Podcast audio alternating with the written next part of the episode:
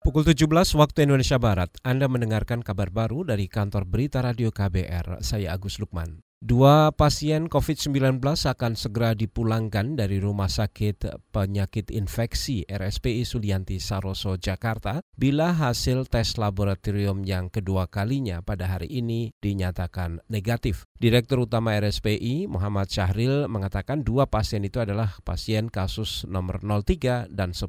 Syahril memastikan hasil laboratorium keduanya akan keluar maksimal malam ini. Kemarin kan kita sudah menyampaikan ada dua pasien yang positif, yaitu pasien pasien nomor 3 sudah konversi negatif, yaitu pasien nomor 3 sama nomor 10 kemarin. Nah, tadi kan rencana mau kita pulangkan hari ini gitu ya.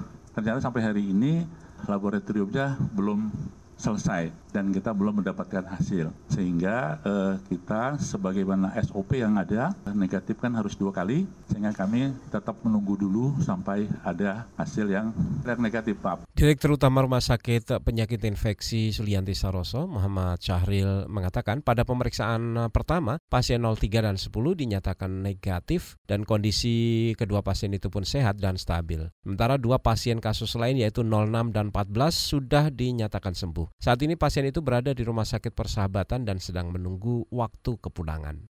Direktorat Jenderal Keimigrasian menolak 180-an warga negara asing WNA yang akan masuk ke Indonesia. Jumlah itu ditolak sejak awal Februari lalu. Pelaksana harian Dirjen Imigrasi Joni Ginting mengatakan ratusan warga asing itu ditolak masuk ke Indonesia karena memiliki rekam jejak perjalanan ke sejumlah kota di negara yang menjadi tempat penyebaran virus corona. Total penolakan kalau kita rekap Ngurah Rai 89, Soekarno Hatta 22, Kuala Namu 7, Juanda 5, Batam 1 dan Batam Center 2. Itu tadi pelaksana harian Direktur Jenderal Imigrasi di Kementerian Hukum dan HAM, Joni Kinting. Sebelumnya pemerintah sudah mengeluarkan peraturan menteri terkait penangguhan visa kunjungan untuk warga negara asing yang masuk ke Indonesia. Penangguhan itu diberlakukan bagi warga asing yang memiliki rekam perjalanan atau catatan perjalanan dari sejumlah kota-kota di Tiongkok, Italia, Iran, dan Korea Selatan.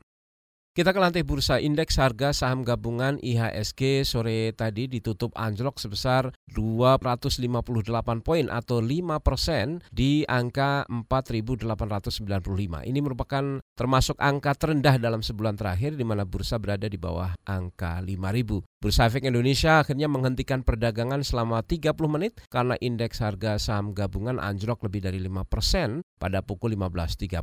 Pasar pun ditutup lebih cepat dari biasanya. Pasar bursa akan kembali dibuka Jumat besok dan bursa saham ditutup dengan 5,2 triliun rupiah ya total transaksi yang diperdagangkan. Bursa saham anjlok cukup dalam sejak dibuka di sesi pagi pada posisi 5040. Pelemahan bursa juga terjadi di seluruh bursa Asia, Eropa, dan Amerika. Sementara rupiah sore ini diperdagangkan menguat di posisi 14.522 per 1 dolar Amerika.